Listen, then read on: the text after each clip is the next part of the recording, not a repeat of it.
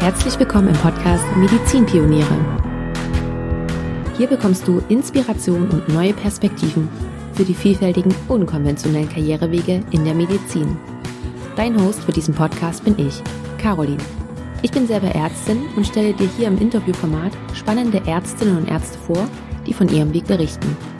Also lass dich inspirieren und ganz viel Spaß bei dieser Episode.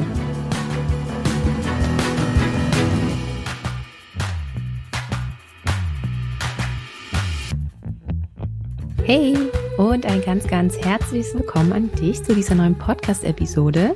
Ich wünsche dir, bevor wir richtig doll reinstarten, wünsche ich dir erstmal ein frohes und gesundes neues Jahr, denn das ist die erste Episode im Jahr 2023.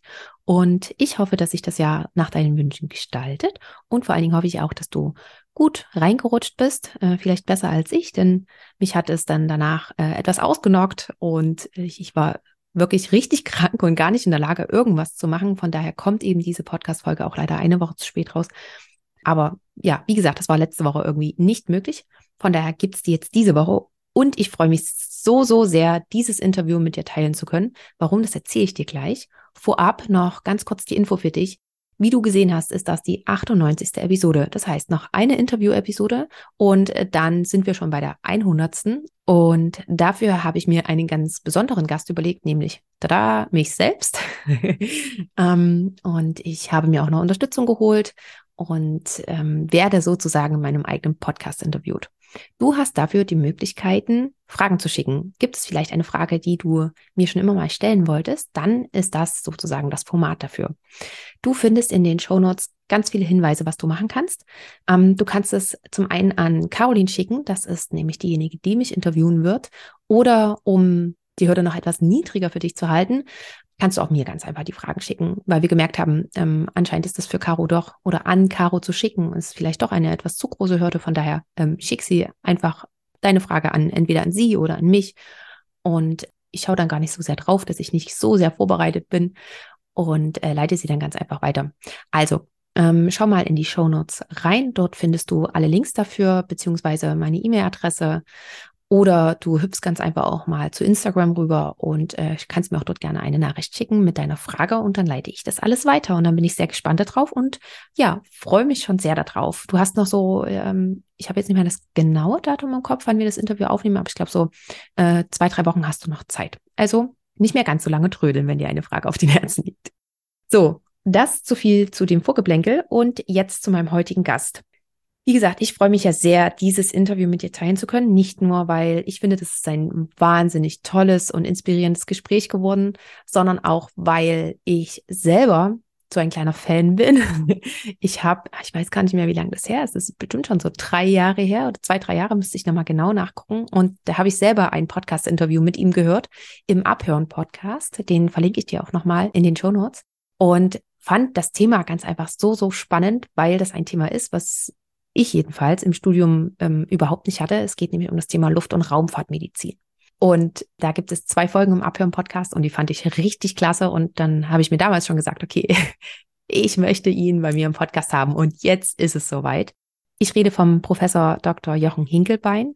Er ist mittlerweile neu seit 1.1. diesen Jahres, ist er Direktor der Klinik für Anästhesiologie, Intensiv- und Notfallmedizin in Minden und an dieser Stelle noch herzlichen Glückwunsch. Und noch ganz kurz auch die Info für dich, bitte nicht wundern, weil im Gespräch geht es noch darum, dass er als leitender Oberarzt tätig ist. Und das war eben auch noch zum Zeitpunkt des Gesprächs so. Wir haben das letztes Jahr aufgenommen. Also von daher für dich die Info, das ist jetzt nicht mehr so. Er ist jetzt Klinikdirektor in Minden. Und wir sprechen nicht nur über seinen Weg, und äh, warum er sich auch gerade für die Luft- und Raumfahrtmedizin entschieden hat und äh, wie er sich da fortgebildet hat und was das überhaupt bedeutet, was er da alles macht und wie er das integriert und welche Aufgaben da auf ihn zukommen und äh, zu seinem Tätigkeitsfeld gehören. Er ist zudem auch noch wissenschaftlich äh, tätig, äh, gerade auch in dem Bereich. Und wir sprechen auch darüber. Aber auch ähm, nicht nur das, sondern ähm, ich musste so ein bisschen abweichen, weil ganz einfach auch so Themen aufkamen wie, ja, wie ist denn das in der Schwerelosigkeit, wenn dann doch mal jemand reanimiert werden muss oder wenn dann doch mal ähm, Notfälle passieren, wie, wie erfolgt das Ganze? Oder auch, ähm, wie, wird in der Schwerelosigkeit intubiert? Also Ich komme ja auch aus der Annecy. Ich musste da ganz einfach tatsächlich nachfragen. Und ihr habt zudem auch noch sehr, sehr spannende Fragen mitgeschickt, die ich natürlich auch noch mit aufgegriffen habe und äh, Herrn Hinkelbein gestellt habe. Und von daher ist das, finde ich, ein super spannendes und sehr, sehr interessantes Gespräch geworden.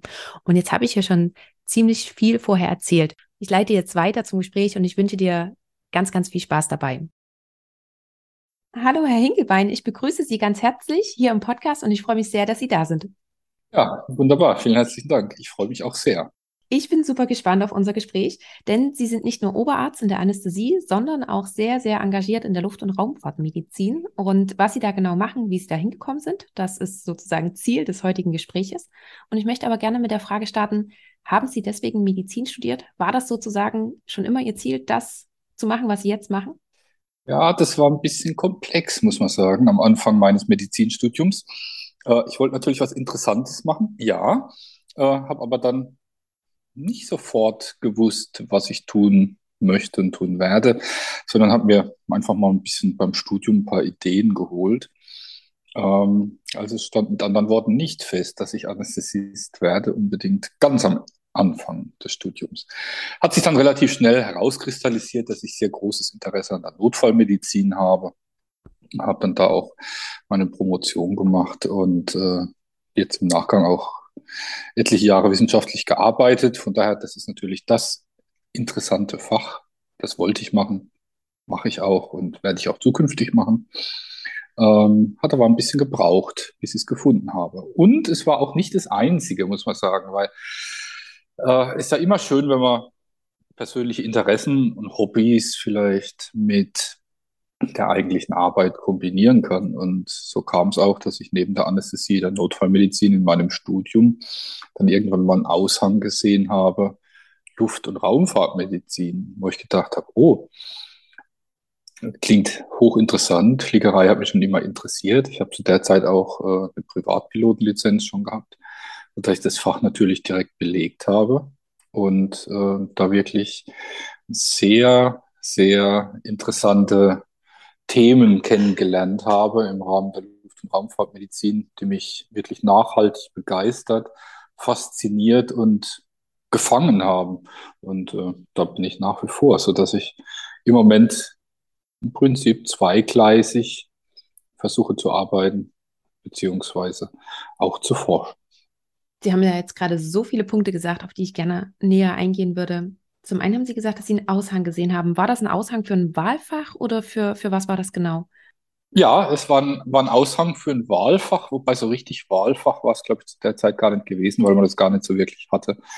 Ähm, also ich hatte in Heidelberg studiert, äh, Mitte der 90er Jahre angefangen und da gab es halt einen Dozenten, der ebenfalls eine Privatpilotenlizenz hatte, gewisse Verbindungen in die Luft- und Raumfahrtmedizin gehabt hat.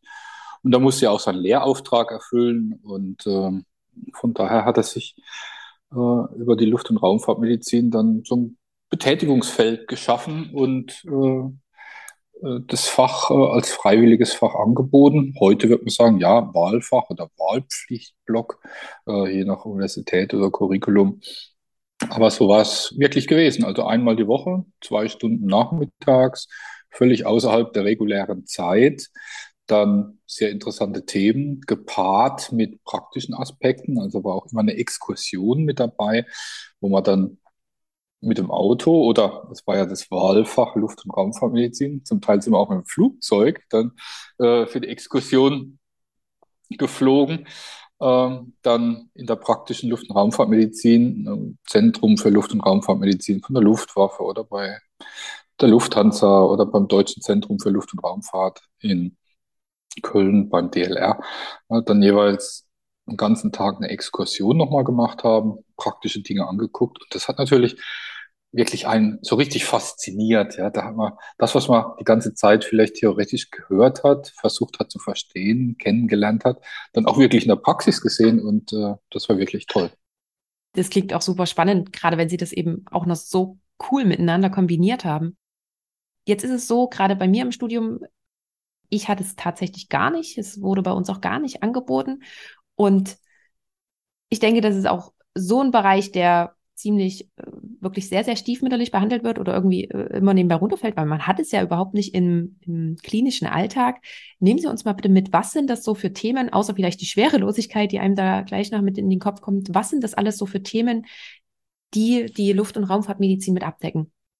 Ja, die Luft- und Raumfahrtmedizin als solches ist natürlich ein sehr kleines Fach erstmal, ja. Also Anästhesie, Chirurgie, innere Medizin gibt es natürlich an jedem Krankenhaus, äh, an allen Universitätskliniken, sogar am kleinen Kreiskrankenhaus es eine entsprechende Abteilung äh, dann auch geben. Das sieht halt in der Luft- und Raumfahrtmedizin als solches erstmal komplett unterschiedlich aus. Das ist ein sehr, sehr spezieller Bereich. Es gibt nur einige wenige Institutionen in Deutschland oder Europa oder auch weltweit, die da wirklich forschen. Es gibt einige wenige universitäre Institute oder Abteilungen, die sich dann mit der Luft- und Raumfahrtmedizin in diesem Namen sozusagen auch wirklich äh, auseinandersetzen. Ja, gibt in Berlin das äh, Zentrum für Weltraummedizin beispielsweise, dann DLR hier in Köln mit einem angegliederten Lehrstuhl der Universität. Es gibt in München die Technische Universität München, die Luft- und Raumfahrtmedizin lehrt ähm, dann auch in Zusammenarbeit mit dem Zentrum für Luft- und Raumfahrtmedizin von der Luftwaffe. Ähm, Königsbrück bei Dresden äh, gibt es ein großes Institut, was auch äh, dann allerdings wieder in Berlin angegliedert ist.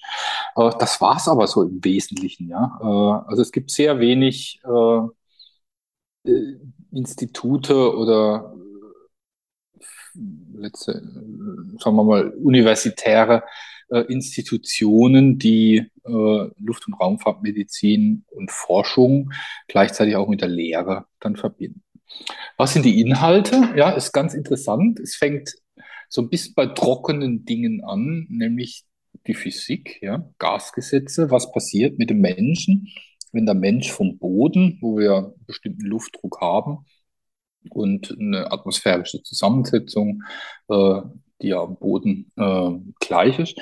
Was passiert mit dem Menschen, wenn da plötzlich in 5000 Meter oder 10.000 Meter oder dann beim Linienflug vielleicht in 12 oder vielleicht bis hin zu 15.000 Metern Höhe sich befindet.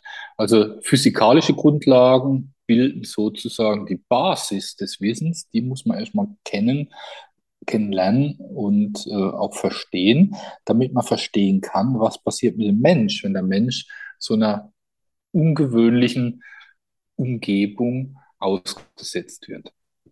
Dann kommen noch Faktoren dazu wie Luftdruck, Temperatur, Luftfeuchtigkeit, die im Raum der Luft- und Raumfahrtmedizin als Thema so bei den grundlegenden Dingen mit dabei sind. Dann hat die Luft- und Raumfahrtmedizin natürlich fliegerische Anteile vom Fliegen und damit in Zusammenhang stehend, aber auch mit der Raumfahrtmedizin, die teilweise völlig unterschiedlich von den Bedürfnissen und Auswirkungen sind.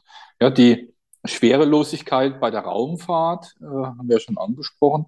Da kommen aber auch so Dinge mit dazu wie Blutumverteilung, Effekte auf die Augen, auf den Sehsinn, auf das zentrale Nervensystem, ja, Übelkeit, Erbrechen, Kopfschmerzen, sogenannte Space Motion Sickness, äh, beziehungsweise äh, SANS heißt es auch. Ähm, da kommen dann Probleme mit nicht vorhandener Schwerkraft dazu, Muskelmasse, Knochenabbau, äh, die immer wieder Probleme machen äh, wenn sie nicht mit entsprechenden Gegenmaßnahmen trainiert werden. Da kommen solche Dinge dann letztendlich dazu und da komme ich als Notfallmediziner auch wieder ein bisschen ins Spiel.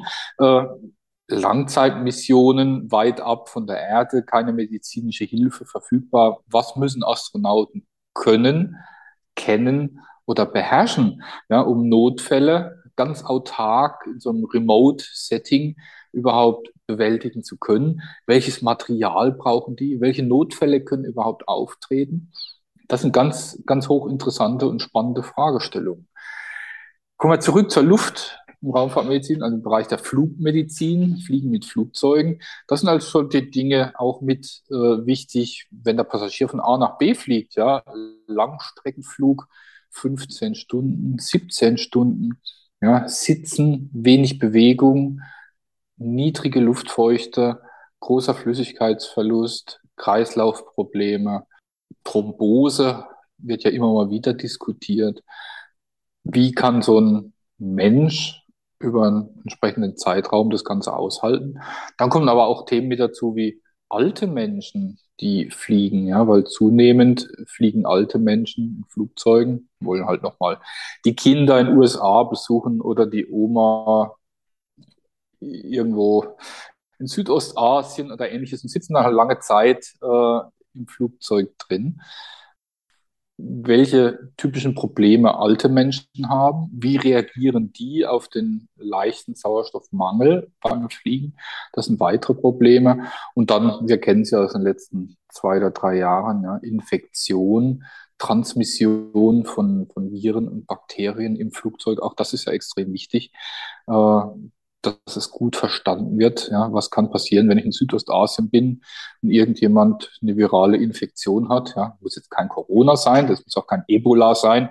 Da reicht ja irgendein Dengue-Fieber oder ähnliches, was, was übertragen wird. Man hat vielleicht ein paar Fliegen oder Mücken mit an Bord. Ja, vielleicht ist derjenige auch aus irgendeinem Grund infektiös und kann ihren Nachbar anstecken. Äh, was passiert da? Wie kann das gemacht werden? Zu guter Letzt natürlich auch der Kostendruck, ja, große Flugzeuge, viele Passagiere, die im Flugzeug drin sitzen, die haben alle Stress, die müssen sich beeilen, äh, die brauchen alle einen Sitzplatz, ja, die möchten alle was essen und was trinken. Es geht alles nicht schnell genug aufgrund des Kostendrucks, vielleicht kein ganz optimaler Service bei der Airline. Ja, äh, das sind auch Gruppendynamiken, die da entstehen können, die dann auch zur Luft- und Raumfahrtmedizin dazugehören. Also Sie sehen, es ist ein ganz großer, bunter Blumenstrauß an verschiedenen Themen und ich glaube, da ist für jeden irgendwas dabei äh, und die sind alle hochinteressant und äh, können wirklich Menschen angehende junge Mediziner, Ärzte, Studenten, alle wirklich beschäftigen, aber auch faszinieren. Das ist das Schöne an der Luft- und Raumfahrtmedizin das ging mir auch gerade durch den Kopf, als, die das, als sie das so aufgezählt haben, wo ich dachte, okay, das ist interessant. Oh, das ist ja auch interessant. Und ähm, das ging so weiter bei jedem Thema, was sie aufgezeigt haben. Ist die Luft- und Raumfahrtmedizin, ist das eine Zusatzbezeichnung? Kann man die sozusagen ganz normal als Zusatzbezeichnung erwerben oder wie ist das geregelt? Ja, also es ist kein, kein Facharzt äh, aufgrund der Weiterbildungsordnung 2020, die existiert, ist die äh, Luft- und Raumfahrtmedizin im Bereich Kategorie C der Zusatzbezeichnungen mit aufgeführt, ja, wie beispielsweise die Notfallmedizin, die man machen kann. So kann man auch die Flugmedizin machen, wobei sie heißt nur Flugmedizin und nicht Luft- und Raumfahrtmedizin, aber bei der Flugmedizin und im entsprechenden Curriculum ist die Raumfahrtmedizin natürlich auch mit dabei, weil Raumschiffe fliegen ja auch, also von daher äh, die Zusatzbezeichnung heißt Flugmedizin, kann mittlerweile auch ähm, wenn man Facharzt ist, von allen Fachdisziplinen gemacht werden. Ja, das war früher immer sehr, sehr limitiert, hat dazu geführt, dass nahezu keiner mehr die Zusatzbezeichnung machen konnte. Das ist zum Glück jetzt ein bisschen aufgelockert und äh, wer Facharzt ist in einem Tätigkeitsgebiet mit Patientenbezug, kann die Zusatzbezeichnung Flugmedizin machen und ich kann es wirklich nur jedem empfehlen. Ja, man muss sich da ein bisschen fortbilden, weiterbilden, ein paar Dinge zusätzlich lernen. Aber das ist äh, wirklich wichtig und auch interessant und macht auch Spaß. Das heißt, bei Ihnen war das dann so, es war von vornherein, oder es war dann bald klar, dass Sie gerne in die Anästhesie gehen möchten und dann das Ganze kombinieren wollen mit der Flug- und Raumfahrtmedizin oder mit der Luftfahrt- und Raumfahrtmedizin. Wie genau oder wo haben Sie die Ausbildung gemacht und wie genau können wir uns das vorstellen, wie Sie das auch damals in Ihren klinischen Alltag integriert haben? Ja, gute Frage. Ich glaube, das ist eine sehr individuelle Lösung, die man da immer braucht. Ähm, zu der Zeit, wo ich studiert habe, beziehungsweise dann auch irgendwann mal Facharzt gewesen war, im Jahr 2006, hat noch die alte Weiterbildungsordnung gegolten. Da durfte ich diese Zusatzbezeichnung gar nicht erwerben, weil sie lediglich für Internisten, Allgemeinmediziner und HNO-Kollegen vorenthalten war. Ähm, von daher konnte ich nicht. Jetzt mit der Änderung 2020 ging das. Äh, das ist auch gut so, äh, dass es geöffnet wurde und äh, deswegen habe ich die Zusatzbezeichnung auch.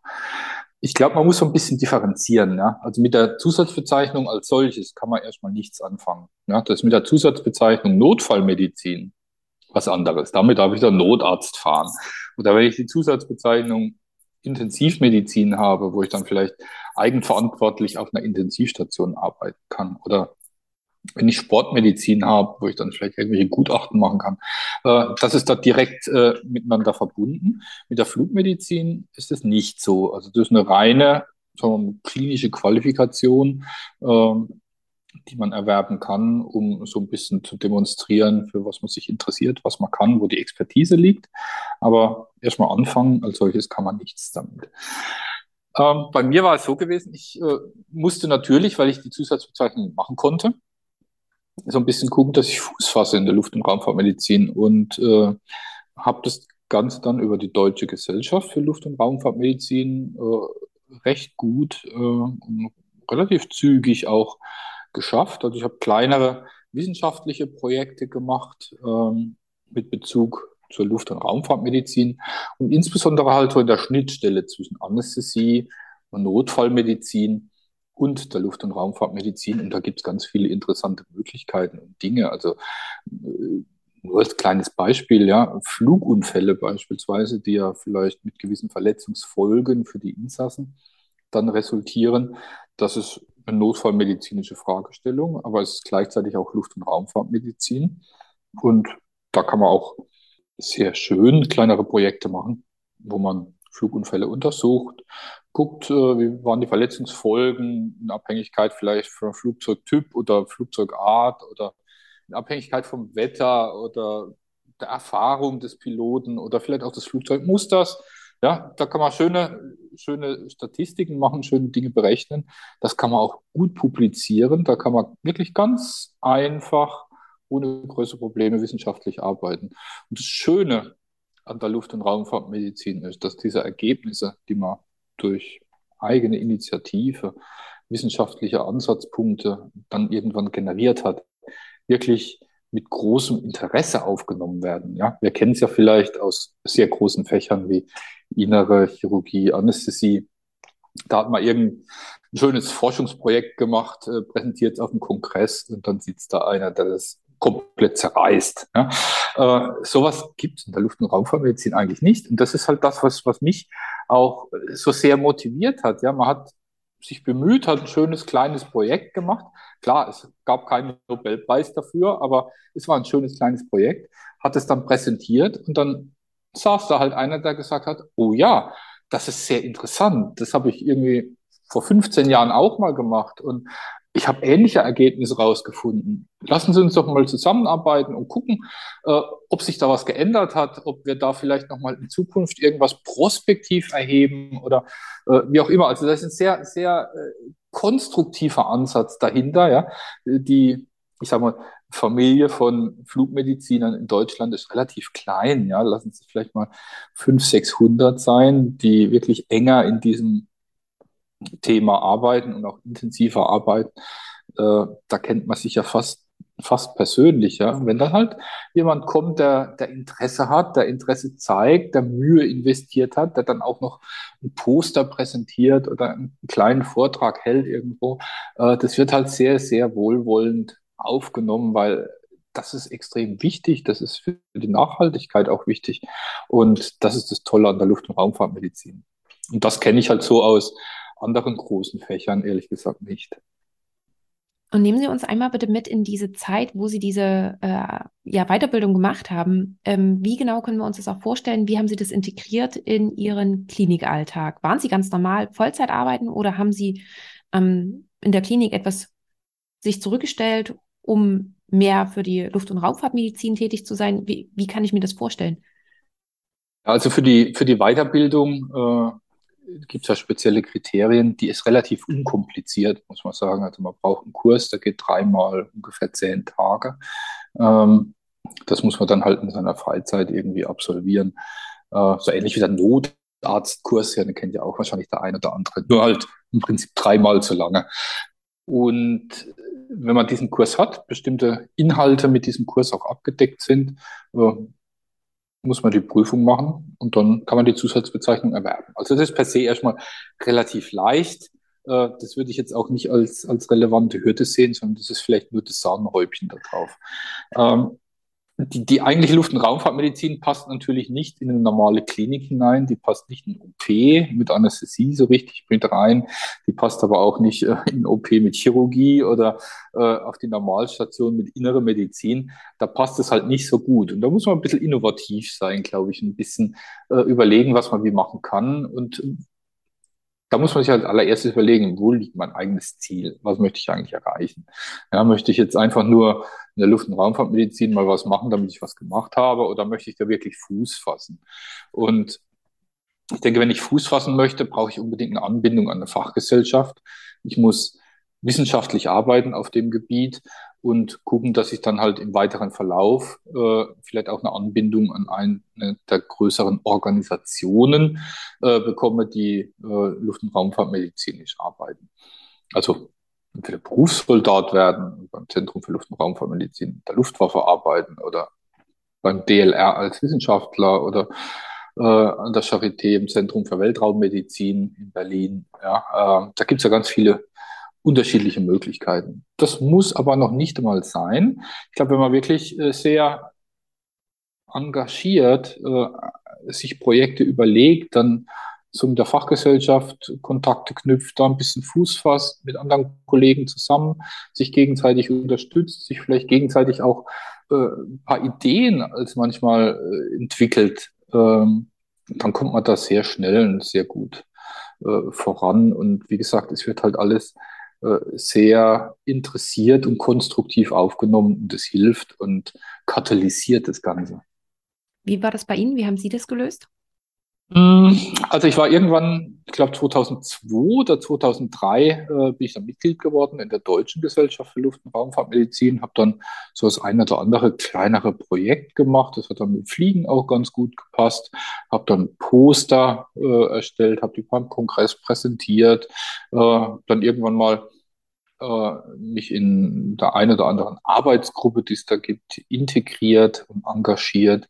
Äh, so geht es dann weiter und äh, ich sage mal Kollegen, die gerne arbeiten und äh, vielleicht fleißig sind, sind da immer sehr gern genommen. Ja, das hat dann dazu geführt, dass ich äh, schneller als ich gucken konnte, irgendwann mal Sekretär war der Gesellschaft und damit halt schon im Vorstand, ja, äh, habe dann aber weiter äh, gearbeitet, habe meine eigene Arbeitsgruppe gegründet, habe mit einem ganzen Netzwerk an Kollegen verschiedene Fragestellungen gemacht. Das hat dann dazu geführt, dass ich 2016 als Präsident gewählt wurde und war dann von 2017 bis 2019 Präsident von der Deutschen Gesellschaft für Luft- und Raumfahrtmedizin. Und das war sozusagen die Krönung davon. Ja, es war äh, wirklich äh, das Geschenk für den für die ganze Mühe, äh, für die ganzen äh, Dinge, die ich gemacht habe. Und das motiviert halt nochmal mehr. Und äh, mittlerweile habe ich halt mein, mein Tätigkeitsspektrum von der reinen Flugmedizin mit Fliegen auch auf die Raumfahrtmedizin entsprechend ausgedehnt und dann bekommt man da relativ gut Kontakte. Ähm, das ist jetzt sicherlich vielleicht kein, kein Weg, den jeder gehen kann. Ähm, ich möchte aber sagen, wer, wer sich da in, interessiert und engagiert, wird wirklich dankend aufgenommen, kriegt konstruktiv Unterstützung und äh, wenn er ein Ziel hat, kann man das Ziel auch erreichen. Und das gilt in der Gesamtmedizin so. Ja. Nur ich glaube, in der Luft- und Raumfahrtmedizin ist das ganze Klima äh, noch wesentlich unterstützender und freundlicher, sodass er da wirklich auch gefördert wird. Und das ist halt das Schöne daran. Das heißt, ich, wenn ich es richtig verstanden habe, haben Sie das sozusagen immer alles on top zu Ihrer normalen Kliniktätigkeit gemacht, in, der, in Ihrer Freizeit sozusagen. Äh, ja, ja, es ist die Freizeit, äh, wobei man, wenn man am Universitätsklinikum arbeitet, muss man Forschung machen, das ist klar. Ob das jetzt in der Anästhesie und Notfallmedizin, Intensivmedizin unbedingt die Forschung sein muss, also wie, wie funktioniert der Tubus in der Intensivmedizin und wie funktioniert das Videolaryngoskop in der Anästhesie im OP, das ist Forschung. Ja? Äh, es kann aber ja vielleicht auch sein, wie funktioniert das Videolaryngoskop im speziellen Setting der Schwerelosigkeit, nämlich in der Raumfahrtmedizin. Auch das hat ja einen gewissen anästhesiologischen Aspekt und ähm, für so einen Chef von einem Universitätsklinikum oder einer Klinik äh, gilt ja auch, die sind ja auch immer froh, wenn sie jemand haben, der was macht. Und äh, das muss ja jetzt auch nicht immer Nobelpreis verdächtig sein. Das muss auch nicht immer in der Klinik im OP gemacht sein, sondern es ist wichtig, dass es da Aktivitäten gibt, die intrinsisch motiviert stattfinden, die erfolgreich sind. Ja, und also ich kann es jetzt nur für mich sagen, ich glaube, mein Chef freut sich und äh, äh wenn der Herr Hinkelbein dann halt vielleicht nicht unbedingt im OP, sondern vielleicht auch äh, dann ab und zu mal beim Parabelflug im Flugzeug äh, ein paar Puppen intubiert und guckt, wie gut es funktioniert. Das ist dann eher ja nochmal ein besonderes Merkmal, äh, was, was auch positiv auf das Krankenhaus oder die Klinik zurückfällt. Ja? Also ich sag mal, Patienten im OP intubieren ist normales Daily Business, ja, das kann jeder. Ja? Ähm, Wenn es aber dann dazu kommt, irgendwann mal, dass man vielleicht im Parabelflug, in der Schwerelosigkeit, äh, Puppen intubiert und guckt, wie das Lidollaryngoskop funktioniert unter diesen ganz besonderen Bedingungen. Oder wenn man vielleicht Flugzeugunfälle analysiert und äh, das Verletzungsmuster äh, sich genauer anguckt und feststellt, ja, ein Polytrauma nach einem Flugzeugabsturz ist ein ganz anderes wie das Polytrauma, was wir jeden Tag im Schockraum haben. Ja, dann sind es ja auch wichtige Informationen, äh, die dankend aufgenommen werden, ja. Sowohl bei Luft- und Raumfahrtmedizinern auf der einen Seite, aber auch bei der eigenen Klinik oder beim eigenen Chef oder der eigenen äh, Hauptfachgesellschaft, äh, DGAI oder ähnliches, dann im Bereich der Anästhesie. Ähm, und das äh, macht es halt wirklich interessant. Und ich glaube, wissenschaftliche Aktivitäten sind mittlerweile im Jahr 2022 nicht selbstverständlich. Ja, viele am Universitätsklinikum arbeiten da, weil sie schon immer mal da arbeiten wollten oder irgendwie große OP sehen möchten. Äh, nur wenige machen wirklich Forschung. Aber ich glaube, das ist, wo es drauf ankommt. Und da äh, muss man auch hin und das ist extrem wichtig. Ja, das fasziniert Mitarbeiter, das bindet Mitarbeiter, das schafft Visionen und da kann man, glaube ich, ganz gut auch Mitarbeiter von extern gewinnen, die dann da mitarbeiten möchten und wirklich glücklich sind, weil sie ganz tolle Sachen machen können. Klingt auch wieder total spannend. Und äh, jetzt muss ich auch wirklich die Frage stellen, wie ist es denn in der Schwerelosigkeit zu intubieren? Äh, ein bisschen schwierig. Es lag bestimmt ja, an den äh, Puppen, oder? naja, es ist relativ, relativ simpel, muss man sagen. Äh, also nicht Intubieren, sondern die Begründung. Äh, in der Schwerelosigkeit gibt es ja keine Schwerkraft. Weil es keine Schwerkraft gibt, gibt es auch keine Reibung oder ähnliches, wo man jetzt sich festhalten könnte. Und das, was wir halt aus dem tagtäglichen Leben kennen, das, was das Langoskop im Mund einführt, dann einmal kräftig zieht, ja, und dann der Mund und der Rachen sich schön öffnen und man kann die Glottisstrukturen sehen, wo dann der Tubus hinkommt. Das funktioniert in der Schwerelosigkeit eben nicht, ja, weil wenn sie da kräftig ziehen, wird die Puppe und oder wenn sie einen Mensch haben, ja, der Mensch einfach mitgehen, da öffnet sich kein Mund. Ja. Das heißt, sie brauchen schon mal ganz spezielle Techniken, äh, damit äh, nicht beide einfach nur voneinander wegdriften. Ja. Die haben ja gefühlt, muss man sagen, kein Gewicht. Ja. Und ja, es ist so ähnlich, sagen wir mal, wenn man jetzt mit der Luftmatratze im Schwimmbad da auf dem Meer liegt, ja, äh, da, da kann man auch, wenn man den anderen irgendwie an der Hand hält und zieht, ja, dann nähern sich beide an, das war's, aber man kann den anderen nicht herziehen. Und ähm, so ist halt beim Intubieren auch. Also Intubieren in Schwerelosigkeit ist hochkomplex. Es dauert wesentlich länger als am Boden, ne? meistens so doppelte Zeit ohne dass man selbst angeschnallt ist, ist schwierig. Und selbst Anästhesisten haben in Schwerelosigkeit eine Fehlerrate von bis zu 85 Prozent. Also ich spreche nicht von der Erfolgsrate, es ist die Fehlerrate bis 85 Prozent.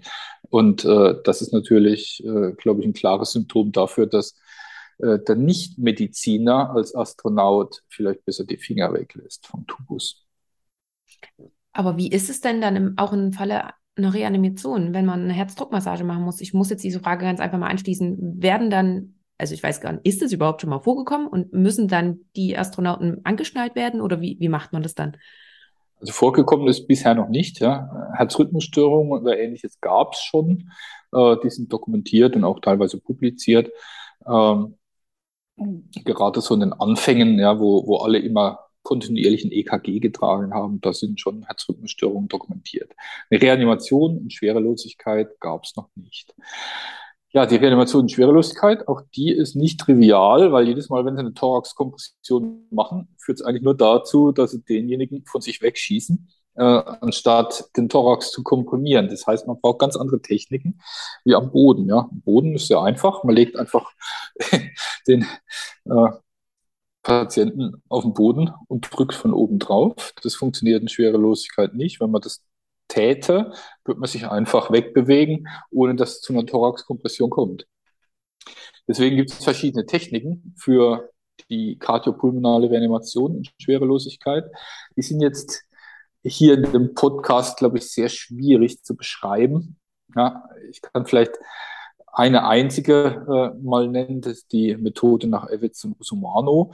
Äh, da sitzt man auf dem Thorax vom Patienten drauf, so ähnlich wie auf dem Pferd, ja, und drückt dann mit beiden Unterschenkeln gegen den Rücken vom Patienten, mit den Knien so ein bisschen Richtung Achsel, äh, um ihn zu fixieren und kann dann mit beiden Händen äh, den Thorax quasi gegen die eigenen Unterschenkel äh, komprimieren. Das geht. Aber am besten mal Fotos gucken, kann man bei Google ganz einfach nach Reanimation und Microgravity suchen. Also es gibt mittlerweile sieben publizierte äh, Techniken zur kardiopulmonalen Reanimation und Schwerelosigkeit. Ja, am Boden haben wir eigentlich nur zwei, die normale Standard oder Sideward und einmal Over the Head. Ja, mehr gibt's da eigentlich nicht. Ähm, für die Schwerelosigkeit sind sieben Techniken publiziert. Ja, also Sie sehen, obwohl es noch nie vorkam, ja, gibt es mittlerweile etliche Publikationen, die das untersuchen, weil es halt wirklich relevant sein wird in den nächsten fünf bis zehn Jahren, wenn Langzeitmissionen starten. Super spannend, aber äh, also ich meine, ich kann jetzt nur von mir reden. Ähm, darüber habe ich mir auch noch nie Gedanken gemacht, wie reanimiert man in der Schwerelosigkeit, ähm, äh, weil das ganz einfach keinen Bezugspunkt hat. Aber umso spannender eben, dass sich dieses, dass sich dieser Bereich jetzt gerade mal geöffnet hat. Herr Hingebein, bei Ihnen ist es ja auch so, dass Sie äh, Astronauten mit ausbilden und nehmen Sie uns da einmal ganz kurz bitte mit rein. Was brauchen denn Astronauten an medizinischer, an medizinischem Grundwissen, ähm, was Sie dann irgendwie mit vermitteln? Ja, äh, Astronauten sind ja aufgrund ihrer Tätigkeit weit weg von der Erde. Ja, beispielsweise auf der internationalen Raumstation sind es zwar nur vielleicht 400 Kilometer von der Höhe, aber es dauert dennoch etliche Stunden, oder gar Tage äh, für einen Rückflug. Und wenn man sich jetzt Langzeitmissionen vorstellt, zum Mond oder Mars, äh, liegt das nächste Krankenhaus vielleicht einige hunderttausend oder sogar Millionen Kilometer entfernt und dafür braucht man eine bestimmte Zeit. Aufgrund dessen müssen Astronauten und Besatzungsmitglieder äh, von Raumstationen beziehungsweise auch Raumschiffen in der Lage sein, medizinische Notfälle möglichst selbstständig abzuarbeiten, um vielleicht mit einer gewissen medizinischen Unterstützung über Telefon oder Funk dann denjenigen zu versorgen, der Problem hat. Das müssen ja jetzt nicht ganz schlimme Probleme sein. Wir hatten ja eben auch über die Reanimation gesprochen. Sowas kam zum Glück noch nicht vor. Aber es können ja auch kleine medizinische Probleme sein, die jemand hat. Ja, eine Kopfplatzwunde, die fachgerecht versorgt werden muss. Äh, vielleicht irgendwo eine Verbrennung oder Rissquetschwunde äh, oder vielleicht einfach aufgrund von, von Schmerzen, wo eine medizinische Behandlung notwendig sein kann, wie Volumengabe, Gabe von einem Analgetikum, IV oder ähnlichem. Von daher müssen Astronauten auch in diesen Dingen ausgebildet sein und zumindest ein gewisses medizinisches Basiswissen haben. Man muss sich das vielleicht vorstellen wie so ein Rettungsassistent oder Rettungssanitäter, äh, die einen gewissen Stundenumfang einen Kurs haben, notfallmedizinische Maßnahmen, dann unter Anleitung selbstständig durchführen können, kleinere Maßnahmen. Und so ist auch bei Astronauten. Äh, die müssen medizinisch und notfallmedizinisch trainiert sein, die müssen Probleme erkennen können, die müssen aber auch dann äh, bei einer Fraktur äh, einen Verband anlegen können, die müssen Wunden versorgen können, die müssen vielleicht Zugänge legen können, um Medikamente zu geben. Das sind so die Dinge, die vorkommen können. Und da werden alle Astronauten auch über mehrere Wochen hinweg im Rahmen ihrer Ausbildung trainiert an unterschiedlichen Stellen und Orten, damit sie dann möglichst universell dann auch helfen können. Ich habe in Vorbereitung auf unser Interview gelesen, dass ähm, gerade auf der, auf der internationalen Raumstation, wenn da ein medizinischer Notfall ist, dann ist es ja eigentlich kein Problem, da wirklich wie hier auch in Deutschland, ähm, also sozusagen via Telekommunikation oder Video, via Video, da Unterstützung und Hilfe anzu, anzubieten, vor allen Dingen auch anzuleiten, die Astronauten. Wenn dann aber irgendwann mal bemannte Flüge woanders hingehen, ist es ja vielleicht nicht mehr so möglich wegen dieser Zeitverzögerung. Ich könnte mir vorstellen, dass dann auch MedizinerInnen mit an Bord sein sollen. Könnten Sie sich vorstellen, an so einem Flug einmal teilzunehmen? Ist das auch mit, ähm, ja, vielleicht auch ein, ein, Wunsch, den Sie sich vielleicht irgendwann mal erfüllen wollen oder ein Traum? Ja, also wenn man mich persönlich fragt, ja, muss ich ja eigentlich sagen, bei so einem Flug muss natürlich ein Mediziner dabei sein. Da muss auch ein Notfallmediziner dabei sein und ein Anästhesist und am besten ich persönlich, weil ich von der Luft- und Raumfahrtmedizin auch was verstehe. äh, ja, das ist mein persönliches Wunschdenken, ja, ist allerdings nicht die Realität. Ähm, ist natürlich wünschenswert, dass dann Arzt mit dabei ist. Allerdings die Anzahl der Ärzte unter den Astronauten, die ist auch sehr, sehr überschaubar kann man an einer Hand abzählen. Von daher die Wahrscheinlichkeit ist nicht unbedingt 100 Prozent. Mitunter braucht man aber vielleicht auch gar keinen Arzt, vielleicht reicht aber auch ein guter Rettungsassistent oder ein guter Paramedic, der entsprechende Maßnahmen machen kann. Zumal die halt auch sehr eingeschränkt möglich sind. Ja, man kann sich so ein bisschen vorstellen, vielleicht wie in so einem Flugzeug. Ja, wenn ich da über den Atlantik fliege, und habe medizinischen Notfall und ich habe viel Glück, habe ich vielleicht einen Internist oder einen Chirurg, der dann auch wirklich gezielt helfen kann. Wenn ich ein bisschen weniger Glück habe für einen Herz-Kreislauf-Notfall, habe ich vielleicht einen HNO-Arzt oder einen Augenarzt. Also ich möchte hier niemand zu nahe treten, ja, aber äh, was halt nicht im, im eigentlichen Fachgebiet liegt. Und äh, wenn es vielleicht gar nicht so gut läuft, hat man vielleicht dann doch eher einen theoretischen Mediziner nur an Bord.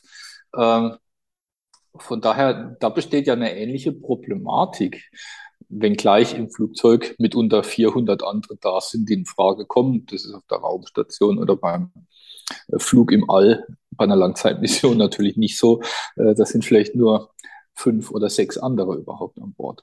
Also von daher, ich glaube, die Ausbildung vorab das Training, aber auch dann gute SOPs und vielleicht so Behandlungsalgorithmen, die sind ganz, ganz wichtig. Und zusätzlich Telekommunikation, falls möglich, aber wie Sie richtig gesagt haben, Zeitunterschied äh, bis zum Mars und wieder zurück beträgt durchaus bis zu 40 Minuten. Das heißt, äh, wenn Sie da jetzt einen Herz-Kreislauf-Stillstand haben und fragen zu Hause nach, soll ich jetzt direkt anfangen mit Reanimationen? Ja, wird es 40 Minuten dauern, bis die Antwort kommt, ja klar. Und da ist halt irgendwie auch zu spät. Ähm, von daher die Zeitdauer für die Funk- oder Signalübertragung ist da extrem wichtig, aber auch ein gravierendes Problem, wo die Telemedizin irgendwann auch an ihre Grenzen kommt. Was sind Ihre weiteren Pläne? Das ist eine sehr gute Frage, die ich gar nicht so richtig gut beantworten kann erstmal. Also ich möchte in jedem Fall weiter wissenschaftlich im Bereich der Luft- und Raumfahrtmedizin arbeiten. Ich möchte von den vielleicht eher kleineren Projekten, die ich in den letzten Jahren gemacht habe, ein bisschen mehr zu den größeren Projekten kommen. Ich möchte mit großen Forschungsorganisationen gemeinsam große Projekte machen, mit dem Ziel halt wirklich praktisch relevante Ergebnisse äh, zu entwickeln im Bereich der Luft- und Raumfahrt. Ja, fürs Persönliche, äh, neben diesem reinen Forschungsaspekt, ähm, ich spare ja schon ganz kräftig, dass ich irgendwann mit Blue Origin oder SpaceX oder ähnlichem dann doch mal ins Weltall fliegen kann. Ich glaube, es wird noch ein bisschen dauern, ja. Ähm, aber vielleicht schaffe ich es ja bis zur Rente und dann äh, würde ich vielleicht gucken, dass ich sogar selbst ins All kann. Also das ist natürlich ein gewisser Traum, auch ein Kindheitstraum, den ich habe, den ich mir irgendwie gerne verwirklichen würde, äh, dass es als Astronaut, als bezahlter Astronaut äh, funktionieren wird, äh, ist mittlerweile, glaube ich, unwahrscheinlich. Also ich habe mich zweimal beworben, war da leider jetzt nicht erfolgreich. Äh, mittlerweile bin ich wahrscheinlich beim nächsten Mal zu alt, als dass ich mich bewerben kann. Von daher für die ESA, NASA und Co. wird es wahrscheinlich nicht reichen, aber vielleicht auch im privaten Sektor. Und ich glaube, es ist nicht ganz ausgeschlossen und ich habe so ein bisschen Hoffnung, dass in den nächsten vielleicht 10, 15, 20 Jahren der private Weltraumtourismus auch noch zunimmt. Vielleicht auch mit der Möglichkeit, äh, einen Tag oder zwei da zu übernachten äh, und dann wieder zurückzufliegen. Das würde ich liebend gerne machen und ich glaube, man kann nicht früh genug anfangen, Geld dafür zu sparen. Ja, definitiv. Wenn jetzt von unseren Zuhörenden jemand noch eine Frage hat, könnte ich Ihre Kontaktdaten in die Shownotes mit aufnehmen? Ähm, kann er oder sie sich an Sie wenden oder wollen Sie das eher nicht? Ja klar, äh, am besten vielleicht per E-Mail. Ähm, Würde ich machen. Zumindest für die primäre Kontaktaufnahme und äh, alles weitere können wir dann gerne auch telefonisch machen und dann tauschen wir die Handynummern aus. Ja. ja. Nur die, die vielleicht nicht unbedingt. Nein, die packe ich nicht mit rein. Vorrangig ja. die E-Mail-Adresse. Das dann mal drei nachts irgendeiner anruft. Ich wollte schon immer mal fragen. Ob, ja. Genau. Herr Hinkelbein, bevor ich Ihnen meine Abschlussfragen stelle, habe ich bei Instagram mhm. danach gefragt, beziehungsweise habe ich erzählt, dass ich ähm, mit einem Luft- und Raumfahrtmediziner ein Interview führe mhm. und habe gefragt, was für Fragen aufkommen. Und einiges haben wir schon besprochen. Vielleicht noch diese Frage, welche ähm, Facharztbereiche halten Sie denn für sinnvoll in Kombination mit der Luft- und Raumfahrtmedizin? Sie haben ja schon gesagt, es war früher gar nicht so einfach, dass äh, alle das machen konnten. Jetzt ist es ausgeweitet worden. Was würden Sie persönlich auch als sinnvoll halten? Das ist gar keine einfache Frage erstmal weil ich glaube, dass alle Bereiche sinnvoll sind. Ich glaube, alle erdenklichen Bereiche können einen Kontakt oder Berührungspunkt zur Luft- und Raumfahrtmedizin haben. Das betrifft den Anästhesisten, vielleicht für die Narkose, ähm, das Atemwegsmanagement bei Notfällen auf Langzeitmissionen. Das betrifft den Chirurg, wie kann ich operieren im Weltall. Das betrifft den Internisten, ja, also den Kardiologen, äh, was kann ich tun, damit die keine myokardiale Insuffizienz oder ähnliches bekommen. Äh, das betrifft den Physiologen, ja, Muskelaufbau, wie kann ich es betreiben, oder den Sportmediziner. Äh, der Augenarzt, ja, mit Glaukom, erhöhtem Augeninnendruck durch erhöhten Hirndruck, ja, und der Neurochirurg, die sind da auch mit dabei. Äh, der Pulmologe ist mit dabei, mit äh, der Atemmechanik und der Atemmuskulatur. Äh, selbst der Pathologe ist dabei äh, oder der Rechtsmediziner. Ähm, ich glaube, also jedes erdenkliche Fach hat einen gewissen Berührungspunkt in der Luft- und Raumfahrtmedizin. Und Vielleicht gibt es in einigen Bereichen noch nicht so viele oder so ganz äh, auf den ersten Blick äh, wirklich relevante Dinge. Äh, da gibt es aber ganz, ganz viele Forschungsmöglichkeiten und Ansätze Anknüpfungspunkte. Ähm, ich würde das nicht vom Fach abhängig machen. Also wenn ich Luft- und Raumfahrtmedizin machen möchte, klar, dann kann ich vielleicht ein Fach machen, wo man vielleicht ein bisschen häufiger äh, mit zu tun hat. Das heißt Physiologie, innere Medizin, äh, vielleicht ja Notfallmedizin, Kardiologie, äh, das sind so die, die vielleicht häufigsten. Äh, aber für jeden anderen gibt es auch ganz, ganz viele Ansatzpunkte. Also da ist für jeden was dabei. Und das mhm. macht es ja gerade so interdisziplinär und interessant. Mhm. Das haben Sie auch gerade richtig schön aufgezeigt, ähm, ja, wo, wo, wo, die ganzen Kontaktpunkte liegen. Mhm.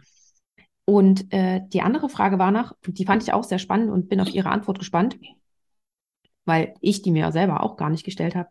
Haben Astronautinnen also ich gehe davon aus, dass sie hier meint in der Schwerelosigkeit, ob Astronautinnen ihre Periode ganz normal haben. Also hat man im Weltall einen ganz normalen Zyklus oder hat die Schwerelosigkeit auch irgendwie noch einen Einfluss auf die Hormone oder hormonelle äh, aktuelle Lage?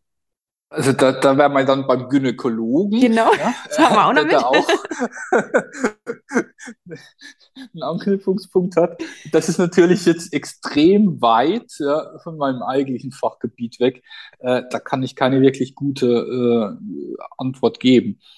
Äh, soweit ich weiß, äh, sind die ganzen hormonellen Zyklen, und das betrifft nicht nur äh, den Menstruationszyklus, sondern auch viele andere Dinge äh, durch die fehlende Schwerkraft bzw. Schwerelosigkeit und die damit verbundene Änderung äh, des ganzen Volumenstatus, äh, die Aufhebung der Tag-Nacht-Zeit äh, durch die Belastung, durch die hohe Arbeit, äh, alle irgendwie gestört. Ähm, ich weiß es nicht genau, äh, glaube aber schon, dass da größere Varianz vorhanden ist wie unten am Boden. Also ich glaube, das ist auch ein lösbares Problem, aber ähm, das ist sehr, sehr gynäkologisch. Es gibt aber auch, ich kenne sogar einen Franzosen, einen gynäkologischen Raumfahrtmediziner. Also den könnte man mal fragen. Also wenn Interesse besteht, begründetes Interesse gerne, äh, dann äh, werde ich da Kontakt verschaffen. Ja, genau. Ähm, also jeder, der das gerne weiter wissen möchte, der kann sich dann bei Ihnen melden. ähm, ja, also wie gesagt, sehr speziell die Frage, aber ich fand sie trotzdem äh, interessant, dass mhm. auch daran gedacht wird. Und dann würde ich Ihnen jetzt gerne noch meine Abschlussfragen stellen. Und die erste Frage ist, haben Sie eine Buchempfehlung für uns? Gibt es ein Buch, was Sie gelesen haben oder was Sie besonders inspirierend oder spannend finden, was Sie gerne teilen möchten? Das ist jetzt, glaube ich, eine ganz schwierige Frage. Ähm, Bücher über Raumfahrtmedizin habe ich ganz viele. Äh, und ich finde die alle toll. Das ist so ein bisschen das Problem. Also was, was äh, sehr interessant ist, sind Bücher, die teilweise aus den 20er, 30er Jahren äh, kommen über Raumfahrtmedizin, äh, wo teilweise über Raumfahrtmedizin schon berichtet wurde, wo es Konzepte, Ideen, Vermutungen gab, wobei noch kein Mensch im Weltall gewesen war zu der Zeit. Äh, aber wie muss so ein Raumschiff aufgebaut sein? Äh, was muss drin sein? Was brauche ich an Lebenserhaltung? Was wird passieren mit dem Mensch, der in Schwerelosigkeit sich befindet? Also da gibt es wirklich von vor ungefähr 100 Jahren ganz, ganz tolle Bücher. Äh, dann gibt es so aus der Zeit, ja, Ende der 40er, Anfang der 50er, Mitte der 50er Jahre, wo es halt mit der Raumfahrtmedizin, äh, mit der Raumfahrt und damit auch mit der Raumfahrtmedizin äh, durch äh, die Russen beziehungsweise Amerikaner dann zu wirklich vielen Forschungsaktivitäten kam. Äh, aus der Zeit auch extrem gute Bücher. Die sind natürlich alle historisch, zum Teil auch ein bisschen überholt, aber viele Dinge stimmen nach wie vor und sind damals schon gezeigt worden und bis heute nicht gelöst. Ähm, das macht es hochinteressant. Ansonsten ein aktuelles Buch über Raumfahrt. Uh. Oder vielleicht können Sie ein Buch empfehlen für alle diejenigen, die gerne in dieses Thema einsteigen wollen. Also es gibt einige Lehrbücher, äh, auch deutschsprachige, die so aus den letzten 15, 15 Jahren äh, zur Luft- und Raumfahrtmedizin. Ähm, die sind alle natürlich ein bisschen unterschiedlich. Ich habe da jetzt kein spezielles Lieblingsbuch. Ich glaube, muss man selbst so ein bisschen gucken, ob man es eher ein bisschen detaillierter möchte, ob man es Deutsch möchte, ob man es Englisch möchte. Also ein Standardwerk ist beispielsweise Ernstings äh, Aviation Medicine.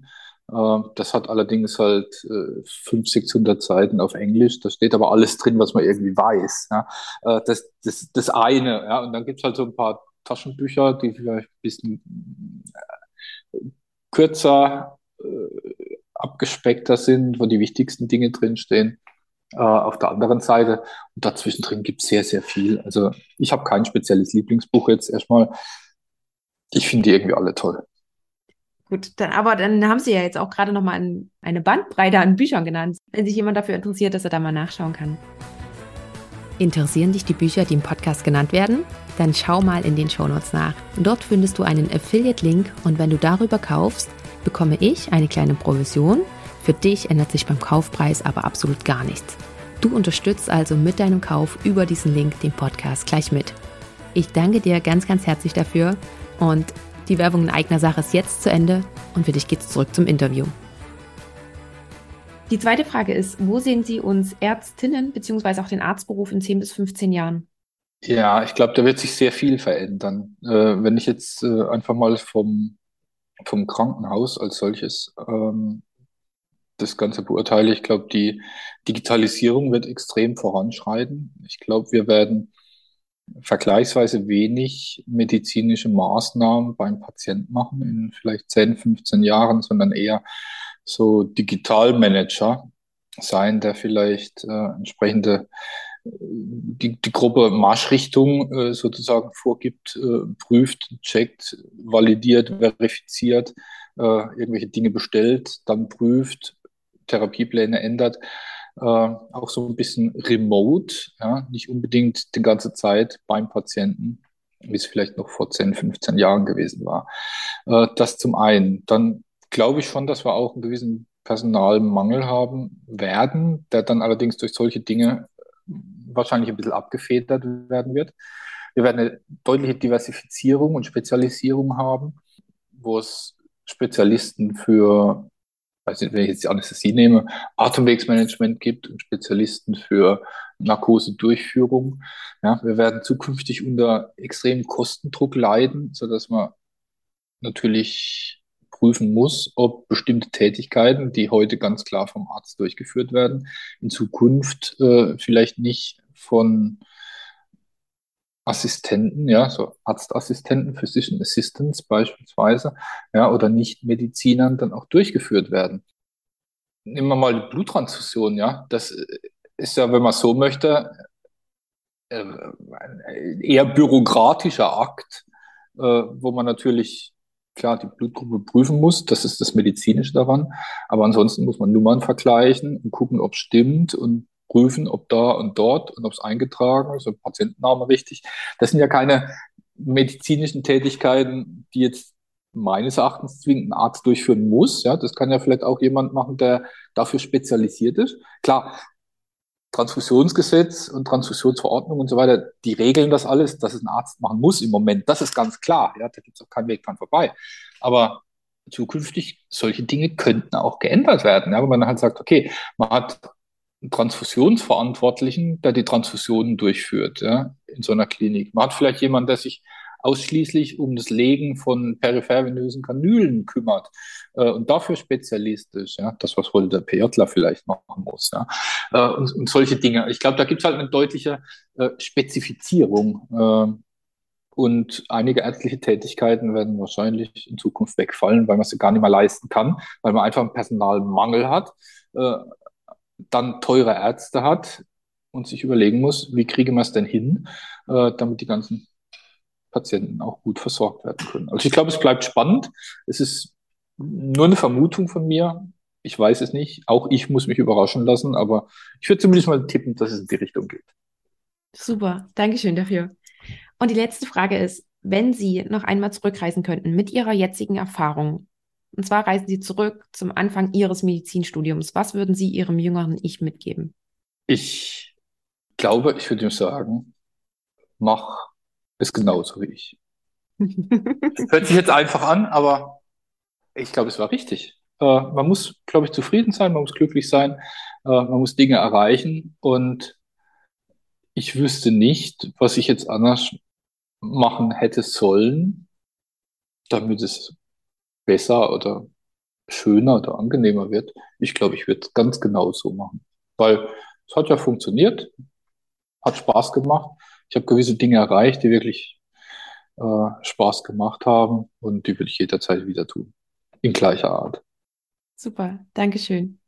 Und ein ganz, ganz herzliches, großes Dankeschön für dieses Gespräch. Hm, da waren so viele spannende Einblicke mit dabei. Ich danke Ihnen von Herzen dafür. Ja, vielen Dank. Hat mir auch sehr viel Spaß gemacht und äh, vielen Dank für die Möglichkeit. Das war das Interview für diese Episode. Ich hoffe sehr, dass du einiges für dich daraus mitgenommen hast.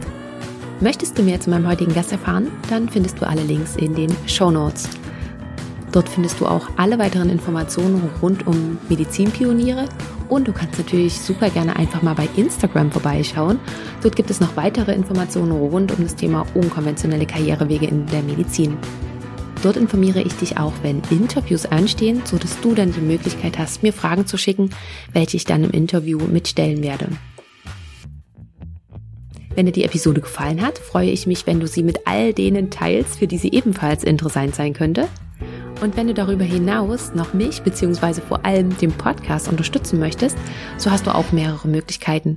Du kannst zum Beispiel eine Bewertung abgeben bei Apple Podcast oder auch bei Spotify. Oder wenn du möchtest, kannst du den Podcast auch finanziell unterstützen. Und dazu schau am besten in die Show Notes nach. Dort findest du alle Informationen oder schau ganz einfach mal auf die Webseite.